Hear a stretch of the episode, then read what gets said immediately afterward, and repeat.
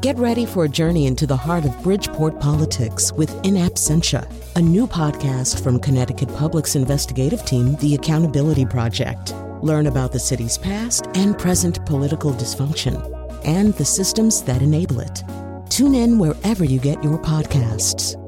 Funding provided by Gregory Melville and Susan Fox and Kathleen Bromage. This is Where We Live. I'm producer Carmen Baskauf. When you think about a dinosaur, what springs to mind? Probably something with giant teeth, but is it gray and scaly like a lizard? What about the sound it makes? Does it have a roar like a supersized lion? Earlier this month, I moderated a virtual talk with paleontologist Julia Clarke who was speaking as part of a series presented by the Yale Peabody Museum.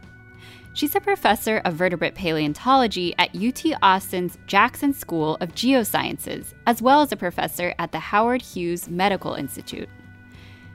In her research, Clarke takes on some of these questions that might seem impossible to answer, like what color were dinosaurs, or what might a T Rex sound like? Clarke describes her work as uncovering the secret lives of dinosaurs because scientists like her are finding some pretty amazing and surprising things about these extinct dinos we all learned about as kids. And to do that, they're not just looking at fossilized bones of extinct dinosaurs, they're actually looking for clues by studying the living dinosaurs we have on Earth today.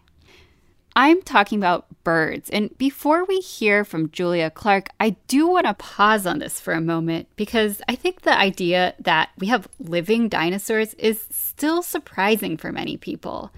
Personally, I still have trouble wrapping my head around it the fact that we actually live in a world with dinosaurs today. Modern birds, so everything from chickens to a giant ostrich to a tiny hummingbird, they are all dinosaurs. And I'm not just saying that they're related to dinosaurs or similar to dinosaurs, they are literally dinosaurs.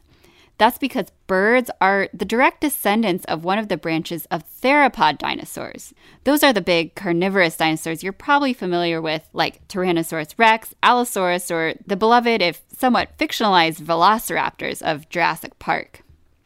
So, in the same way that we can say we humans are one type of mammal, birds are one group of dinosaurs, and the only ones that have survived to live with us on Earth today. Modern understandings of the relationship between birds and extinct dinosaurs has totally revolutionized the way scientists like Julia Clarke understand extinct dinosaurs. But many of the rest of us are still a bit stuck in the Stone Age when it comes to our picture of dinosaurs. The dinosaurs in our popular culture, places like the Jurassic Park movie series, still really reflect the 19th century view of dinosaurs as big, lumbering reptiles, the terrible lizards that gave them the name dinosaur. So, paleontologist Julia Clarke started by giving a presentation about the dinosaurs of our imaginations and how they compare with the real creatures of paleontology that she's dedicated her life to studying. So today I'm going to talk about the secret lives of dinosaurs and what does that mean? So dinosaurs have been having their not so secret lives in our imagination for um, more, well, more than 100 years. We were bringing to life, imagining our interactions with them and what they looked like, how, how they might be in our kind of contemporary world, um, their predilection for food, their coloration, their vocalization. And we've, you know, dinosaurs of the imagination can be whatever you want them to be, right? But what I'm interested in is how do we use science to reveal the secret lives of dinosaurs? That is, the real dinosaurs, the extinct dinosaurs that once lived, and um, bring them to life in ways that is informed by uh, new scientific discoveries. So my preference is I think dinosaurs of the imagination are awesome, but even more exciting are how we use science to reveal kind of more data on the extent the lives of these extinct creatures. So, how do we figure out things about the secret lives of dinosaurs? Well, in most cases, we start with the fossils, and we've been studying little bumps on bones, features and structures that are readily fossilizable in dinosaurs for over 150 years. And we use those to estimate their relationships with living animals. And this is going to become really important because while I can't dissect these extinct dinosaurs, I can dissect living dinosaurs today. And this kind of interaction with living um, relatives of dinosaurs, living dinosaurs, as we'll see, um, is important to informing these secret lives of extinct dinosaurs. So, one of the big things that we wonder about dinosaurs is what did they look like? Well, we've had a lot of breakthroughs in this area, but we started from dinosaurs and their cousins that we can interact with today.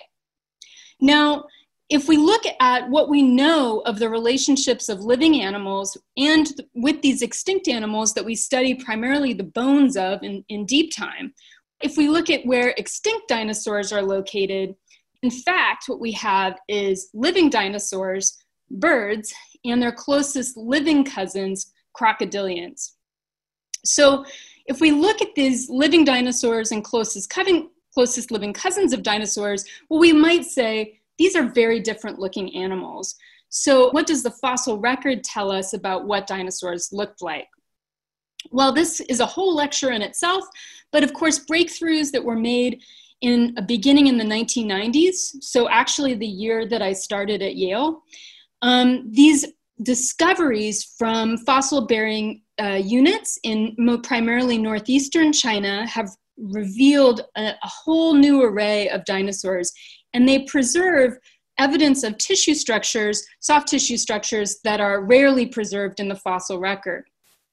So, in these deposits, which are the ancient lake deposits um, from the uh, primarily the early Cretaceous, these you break open like the pages of a book if you were opening the pages of a book and inside you're going to find the remains of these dinosaurs and they've really revolutionized our understanding of what dinosaurs looked like so we have a dinosaur with uh, filaments or little tiny fuzzy structures that you can see on the tail and the back of this dinosaur, the first so called feathered dinosaur discovered.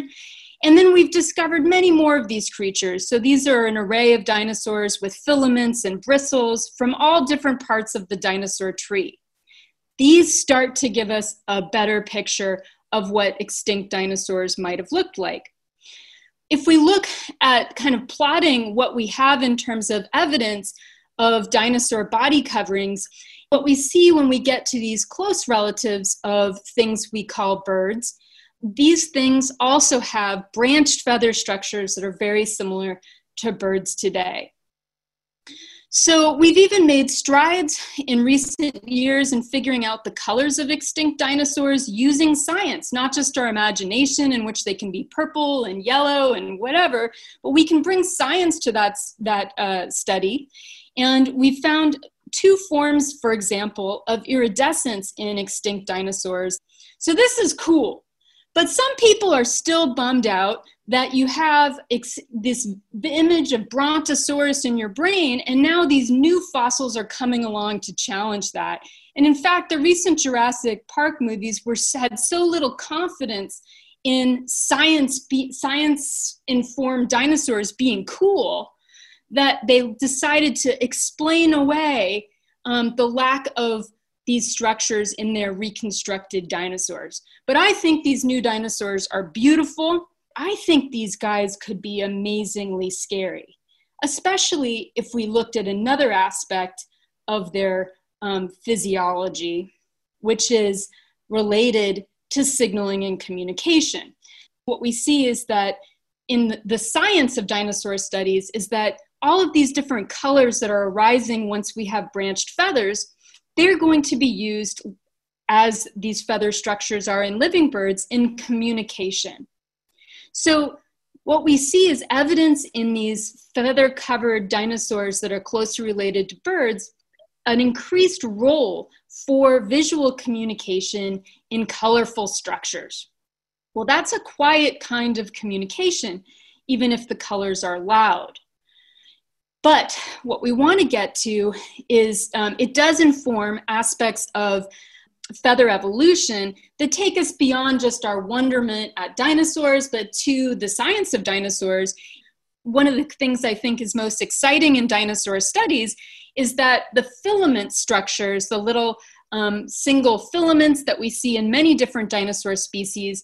Preceding the origin of flight, we see these feathers deployed in communication and probably deployed in communication before they're deployed in a form of flight that we would recognize as present in living birds today. So that's all pretty cool. But what I've been kind of alluding at is that we know things about these, these colors and feather structures, and we know certain things about what their roles might be in extinct dinosaurs. But what about this kind of more compelling question that if you were interacting with uh, an extinct dinosaur, what would it sound like? What would auditory communication or vocal communication in an extinct dinosaur be like? And this has been a big focus of my work in recent years, and I'm excited to share some of that with you today. But first, we need to look at the dinosaurs of our imagination. And I want you to look at this, this very important kind of, uh, what do we want to say, this, this, is, this uh, cultural artifact that we have here. Paleontologist Julia Clarke pulled up a clip from the 2015 Jurassic World, where we see two children racing away from the edge of a forest as the fictional Indominus Rex looms. Now, if we were live, I would ask you, what does this dinosaur sound like? So we can see several things here. This extinct dinosaur is chasing these children, presumably going to eat them. Wide open mouth and mobile tongue of this uh, imaginary dinosaur. That sound in the sounds of these early dinosaur movies in particular was based on sounds like now, there's no evidence this lion is about to eat some small children, and that's an important part of this. Is like what what context do we imagine extinct dinosaurs making sound? But this is a sound that what became a model, as if we were scared of lions and tigers and bears. Oh my! And we put their voices into extinct dinosaurs. If we look at the much closer relatives of dinosaurs, living crocodilians, let's listen to some sounds from them. It's got aspects that you can see some similarity with a kind of growl like sound in, in a crocodilian. But one of the striking things about sound making in most uh, reptiles uh, non-bird reptiles is that they uh, there's a high frequency of sounds made with the mouth closed and in fact all crocodilian sounds and they're pretty noisy including this next sound are all made with the mouth closed so i think if if you heard a sound like this from a dinosaur in the movies you might be pretty freaked out but you might be even more challenged by the notion that that sound was made with the mouth completely closed. And let's talk a little bit about that because that behavior of closed mouth vocal- vocalization is also seen in living dinosaurs today. And this is some trippy stuff that I think a lot of our bird watchers may not be fully aware of. Um, is that a lot of birds, not the majority of birds, and not m- nearly most of the songbirds, um, use closed mouth vocal vocalization. And it's kind of weird to think what's going on here. Put simply, what's going on here in the majority of these birds is that they've blown up their esophagus. So that's not in most birds a specialized air sac, but in fact, the esophagus, which is distendable and amuscular. So the mouth is closed, the esophagus is inflated, becoming a part of the vocal tract that's modifying sound that is being produced. And these are pretty trippy sounds. So let's listen to one here of um, an ostrich. And it's fairly faint, so you might need to listen carefully, but it's the lowest frequency sound that you're going to hear. It's that very low frequency whumping noise. And admittedly, that is not the best recording. But if you imagine a dove cooing, you can picture that sound making. That is a closed mouth sound. What we did was look at the prevalence in, in outgroup reptiles of dinosaurs and living dinosaurs, and we looked at would dinosaurs, the earliest part of dinosaurs to be making these kinds of sounds, would they would they be likely to have been closed or open mouth sounds? It's about 50-50. But every origin of closed mouth vocalization was associated with an increase in body size relative to, to other taxa. So while there's a 50 50 probability and the pre- it's present uniformly in living crocodilians, in dinosaurs, we expect this be- behavior to at least have been present and maybe more prevalent in large bodied dinosaurs, like that imaginary dinosaur in the movie clip. So, if you were to imagine a dinosaur landscape, a dinosaur soundscape, some of these dinosaurs would likely have been using closed mouth vocal behavior. So, not all dinosaurs, and as in living birds, they don't use closed mouth vocal behavior for all the sounds they make, but uh, most commonly in sounds produced in territorial signaling or in some aspect of mate attraction. So, some context dinosaurs might have been using these sounds, and in others, not so much. If you're just joining us, this is Where We Live producer Carmen Baskauf, and we're listening to a recent presentation and conversation I moderated with vertebrate paleontologist Julia Clarke from UT Austin's Jackson School of Geosciences. The discussion was part of a series hosted by the Yale Peabody Museum. Clarke has been explaining how the real extinct dinosaurs she studies wouldn't have necessarily looked or sounded like the dinosaurs of our imagination that we think of from popular culture. One of the most prominent players in the public's imagination of what extinct dinosaurs would have been like is the Jurassic Park series. But Julia says the fictional scientists in the movies have gotten a few things wrong. Julia played this clip from Jurassic Park 3. I give you the resonating chamber of a velociraptor. Listen to this.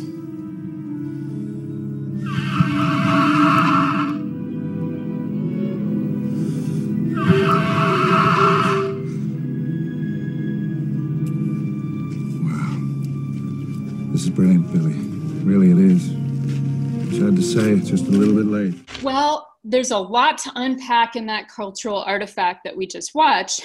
Um, one is talking about sound and sound makers. So he talked about a resonating chamber of a velociraptor.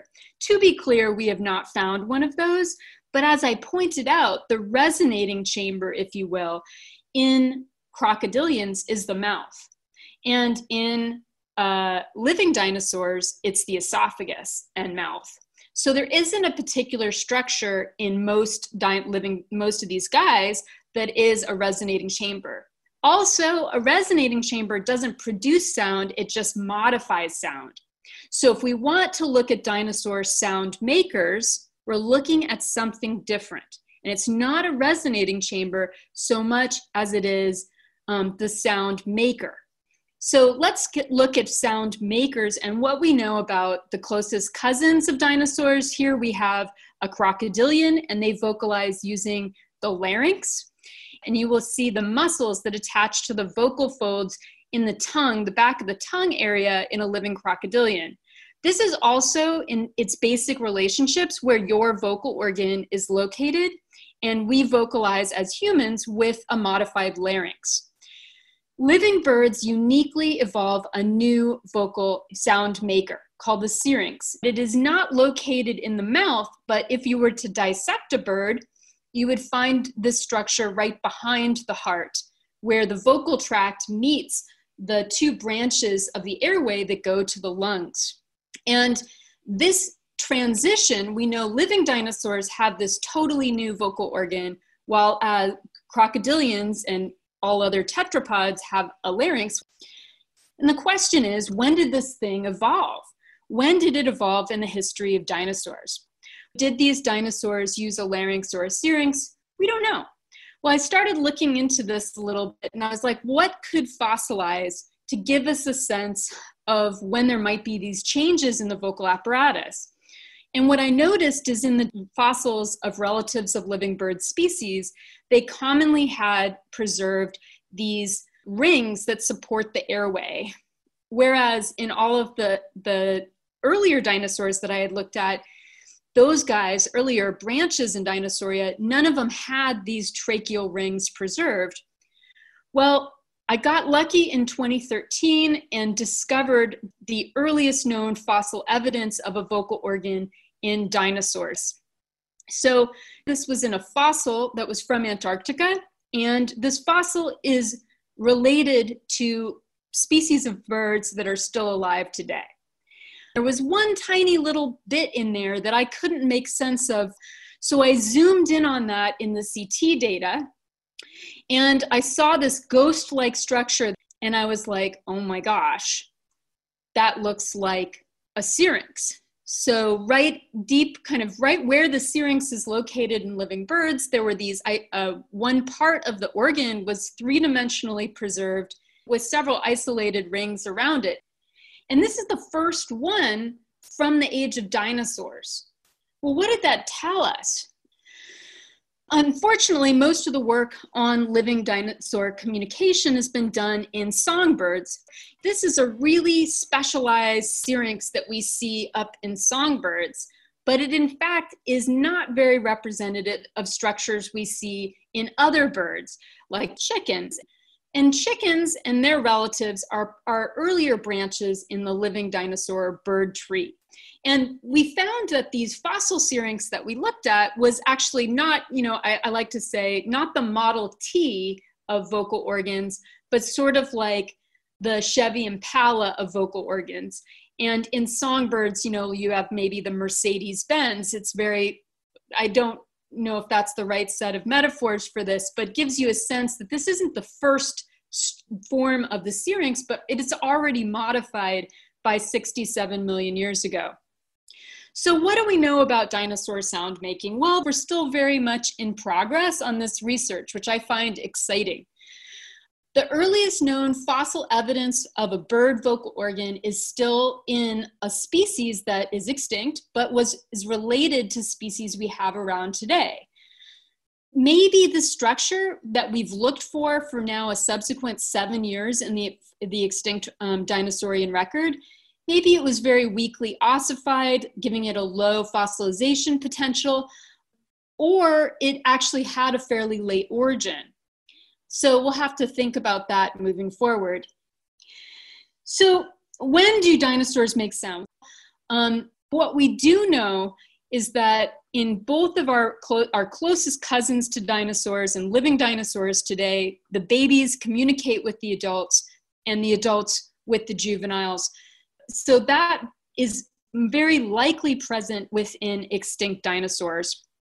Similarly, we know that both of these groups use vocalization in um, territorial defense, in mate attraction, and even combined with visual display.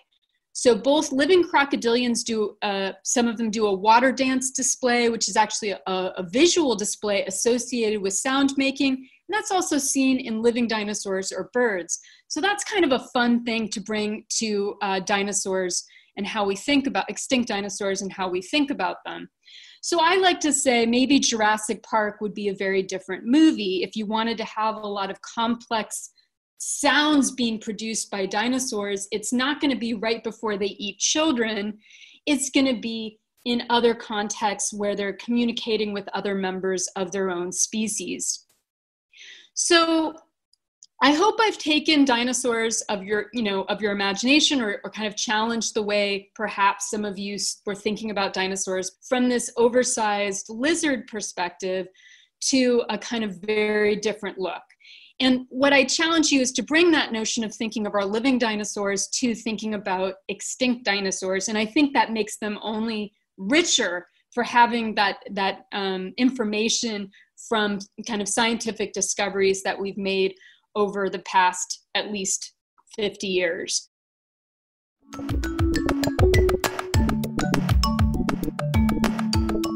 This is Where We Live. I'm producer Carmen Baskauf. You've been hearing paleontologist Julia Clarke, who's a professor of vertebrate paleontology at UT Austin's Jackson School of Geosciences and the Howard Hughes Medical Institute. Clarke was speaking at a virtual event hosted by the Yale Peabody Museum, which I moderated earlier this month.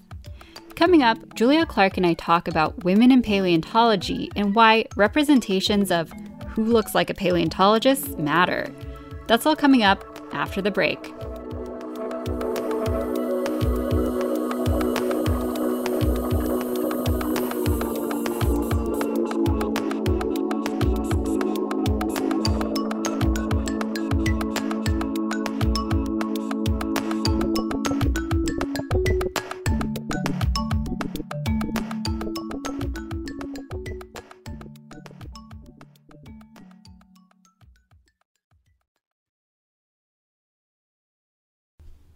This is Where We Live. I'm producer Carmen Baskauf. We're listening to a presentation and conversation I moderated earlier this month with paleontologist Julia Clarke. She's a professor of vertebrate paleontology at UT Austin's Jackson School of Geosciences and the Howard Hughes Medical Institute. The event was hosted by the Yale Peabody Museum, and it was one in a series of talks they'd organized with women scientists with connections to Yale, in honor of the 50 years since women were first admitted to Yale College. Clarke has been telling us about how her research as a paleontologist has helped uncover the secret lives of dinosaurs. But she said she also wanted to spend a bit of time talking, too, about what she called the secret lives of women scientists. Now, Clarke's a prominent researcher who's made groundbreaking discoveries that have changed the way we understand dinosaurs. And yet, even today, Clarke says the image that we have in our minds of a paleontologist, it's not often someone who looks like her. I want to challenge us to think about who we think is discovering these dinosaur fossils or making these discoveries. And I was heavily influenced by uh, iconography around male explorers. In fact, I would say there was a brief period where I thought what I really wanted to be when I grew up was a middle aged man. But what we have is that throughout this period, there were women scientists, there were women who were leading discovery and, and expeditions of discovery. But I like this quote about many of them. Women explorers have been compared to shadows flitting across a landscape. Few have left records, their footprints have vanished in the sands, and their memoirs have often been published anonymously. And this is true across disciplines, this erasure of history of female scientists. So there's a long history of female explorers, female uh, expeditionary um, work, and a lot of it gets kind of lost in terms of our history. And I, I like to show this. This was from a New York Times article um, that was a double page spread on expeditions to Mongolia, in which like two out of 12 scientists were women. And this was the only picture with a caption indicating a woman was present out of about 13 to 14 photographs and I'm reflected in my postdoctoral advisor's glasses. And this wasn't my advisor's choice, this was the choice of, of the magazine, of the New York Times. Um, and they represented a fossil that I discovered uh, with an expert on that group of animals, but in fact, without you know talking about that that was discovered by a woman. You would not know from the photos really that women were even present on this expedition except uh, this photo. And I think the sense of erasure um, is something that is still going on today. Um, I like to mention this study, which was done in 2016, um, is Science Built on the Shoulders of Women. And it was the roles attributed to women in different uh, work.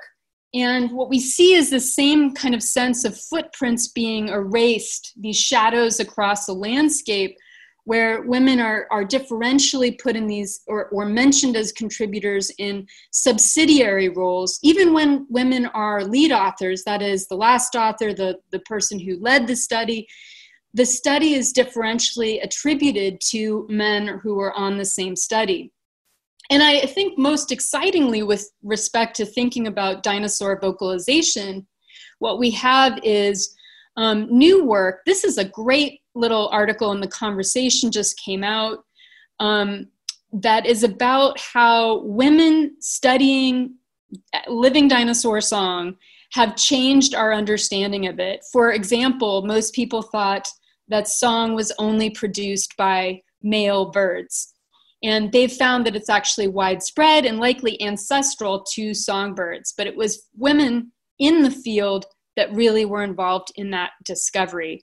Diverse voices can shape diverse science. This leads to sort of richer discoveries about um, dinosaurs, about other extinct and living animals. And so we're trying to investigate in my lab all sorts of different structures with these diverse set of awesome minds that of young minds that are, are players in this in this field.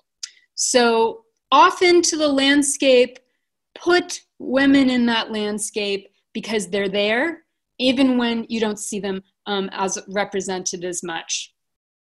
Thank you so much, Julia. Um, I'd love, Julia, to pick up sort of where you left off um, on this topic of representation and diversity in paleontology. Um, and I know you made you know many references throughout your talk to movies like Jurassic Park, which you know I think show dinosaurs that in many ways are this relic of kind of our 19th century understanding of dinosaurs and not really what our modern understanding of dinosaurs is today. And, and I guess, you know, along that vein, um, I'd just love to have you talk a bit more about that idea of what are our perceptions of who is a paleontologist um, and, you know, what are we losing if our, our idea of a paleontologist is just a white man wearing khakis in the field? Yeah, it, I mean, we are losing so much. That's my firmly biased opinion. Um, you know, I would say that I I did a survey recently of um, books written about dinosaurs for kind of an an interested lay public, like dinosaurs. You know, uh, the new dinosaurs. Um, there's a series of these books that have come out in recent years, and um, they're without exception written by men and paleontologists featured in the books, either in photographs or in the text itself.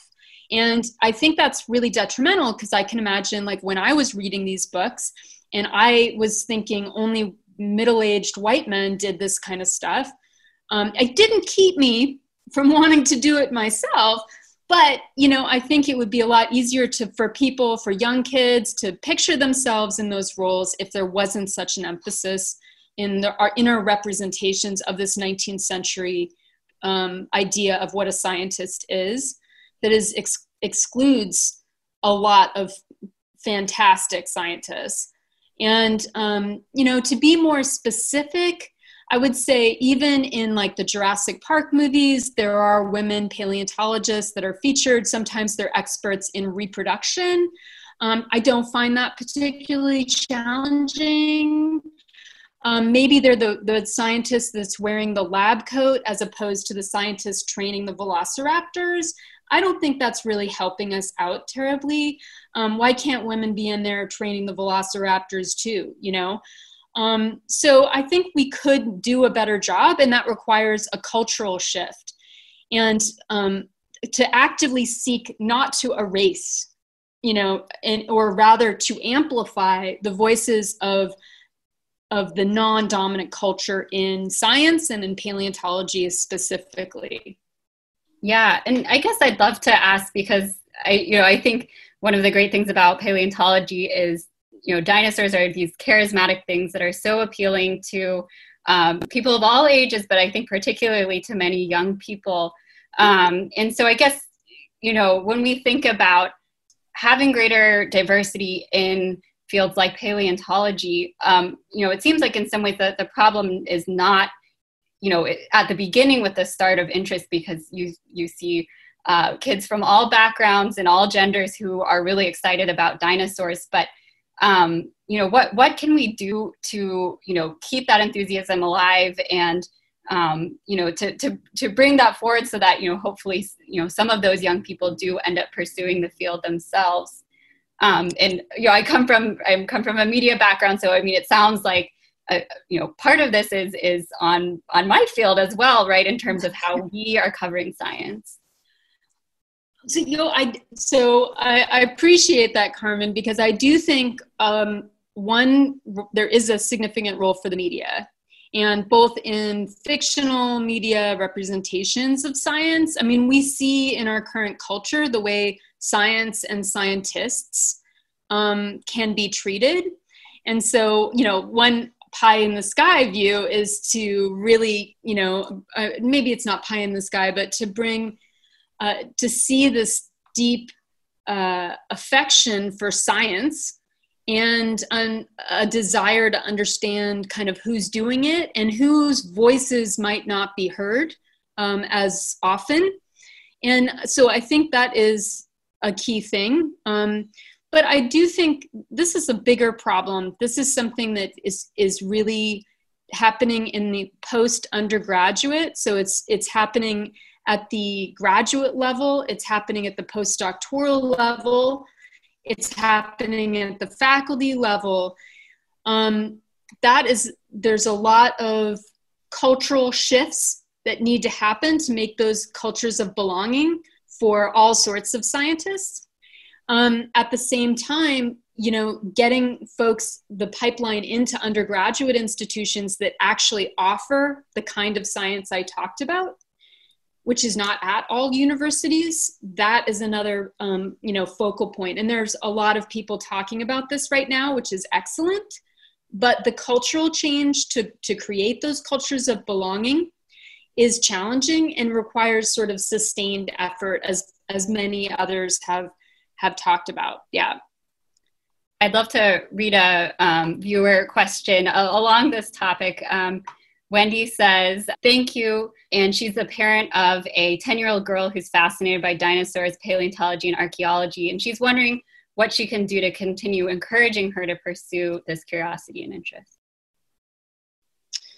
I think at, at, at 10, you know, you just like you read all the books. You you you find you know i remember as a kid i just even even fictional books i mean admittedly there weren't a lot of women in those books um, but i guess you just pursue science. And i didn't know i wanted to be an explorer. I didn't really know what that entailed. I didn't know if i wanted to do paleontology or archaeology until i went to undergraduate and i took both classes and i kind of made some decisions along the way.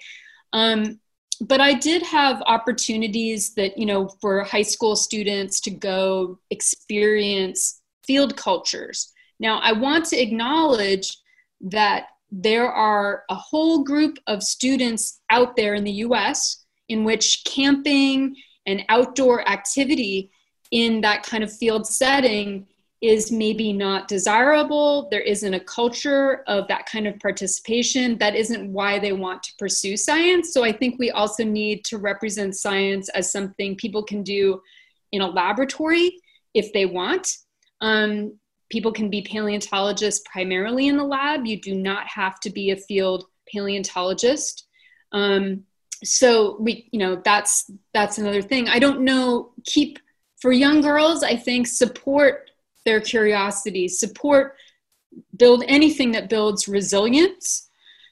Because unfortunately, I think it's still very important to a, a career in a, in a field where you're not the dominant culture. But the thing I will say is that at the undergraduate level, um, the programs that feed into paleontology are about 50 50 uh, male and female, with uh, students of color very much underrepresented overall.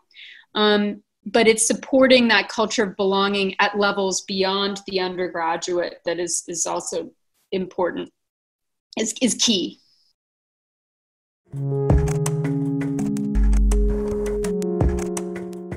You've been hearing paleontologist Julia Clarke. She's a professor of vertebrate paleontology at UT Austin's Jackson School of Geosciences. After the break, we'll hear some more audience questions about Clarke's research and about dinosaur behavior. This is Where We Live. I'm producer Carmen Baskauf. Stay with us.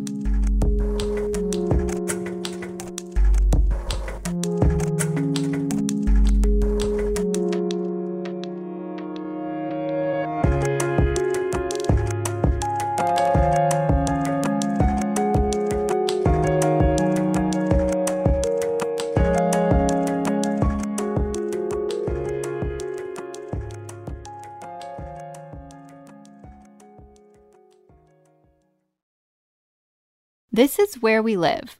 I'm producer Carmen Baskauf. We've been listening today to a conversation I moderated earlier this month with paleontologist Julia Clarke. She's a professor of vertebrate paleontology at UT Austin's Jackson School of Geosciences. The virtual conversation was hosted by the Yale Peabody Museum.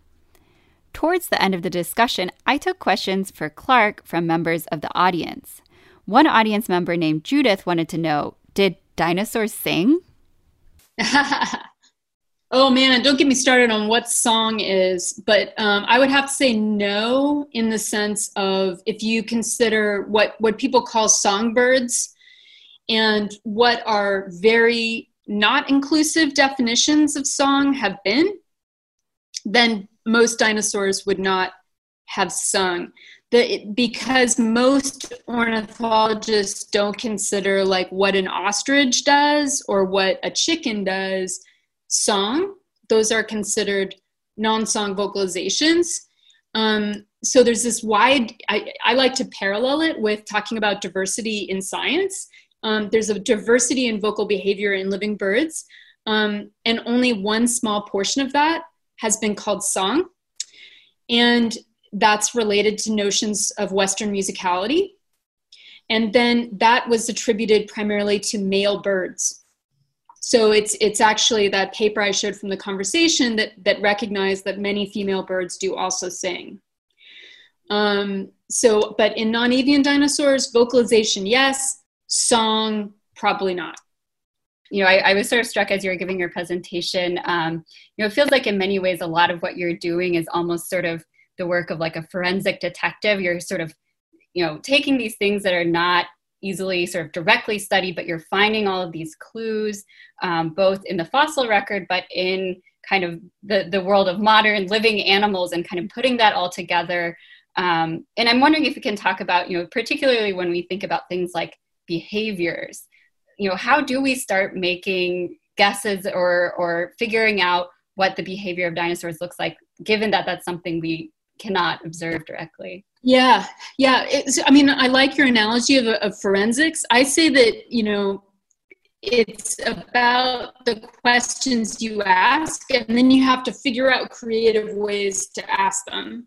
And there's a lot of creativity in science, just saying. But like in not in making stuff up, but in identifying what are those forensic clues that you might use to get at the like that. How you study behavior is you look first, I think, to understanding the behaviors of living animals and what structures might indicate aspects of that behavior. And that's something that you can bring to the fossil record to uh, try to get at whether that behavior was present or absent. And so there are many different sets of clues that, for example, that we're bringing to vocal behavior, vocalization.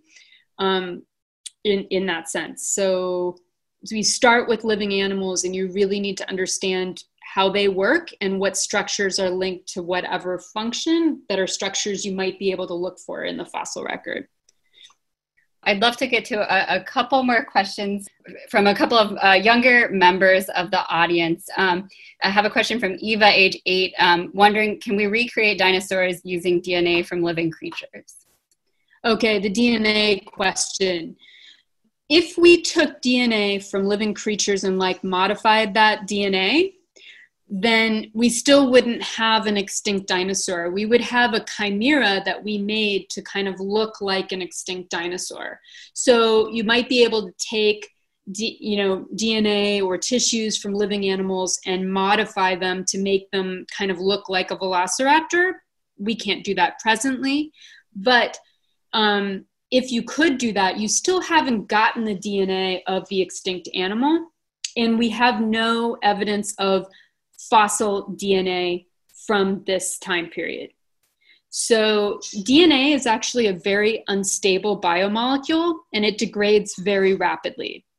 So, so that's my answer. I hope that I hope that helps out. Um, and, and for Maria, she says she's a second grader and loves fossils. She's wondering what's your favorite place to find fossils? Oh man, there's so many. Um, I guess, you know, I like to say Antarctica is an addiction. Um, going to Antarctica is kind of the most extreme in terms of field work because it's quite cold. It takes, it's very difficult to get there. You can only go there as part of like a government run, US run expedition or run by another country. But, you know, you get addicted to that place because there's, it's a, it's an almost soundless landscape of just ice and stone and it's it's really like nowhere else so that's one of my favorites definitely i'd love to end with a sort of a final question um, and something i've i've been thinking about um, you know i i think I, it still is so exciting and kind of stuns me to think about the fact that um, you know, we know now that we actually live in a world with dinosaurs today. Um, you go to the beach and you see a seagull and you, you think, okay, that, you know, there is an avian theropod. And so, um, you know, I think it's very exciting that we live in this world where, you know, not only can we learn about extinct dinosaurs, but we also do actually know now that we live with uh, you know live avian uh, dinosaurs today and but i guess at the same time you know we're seeing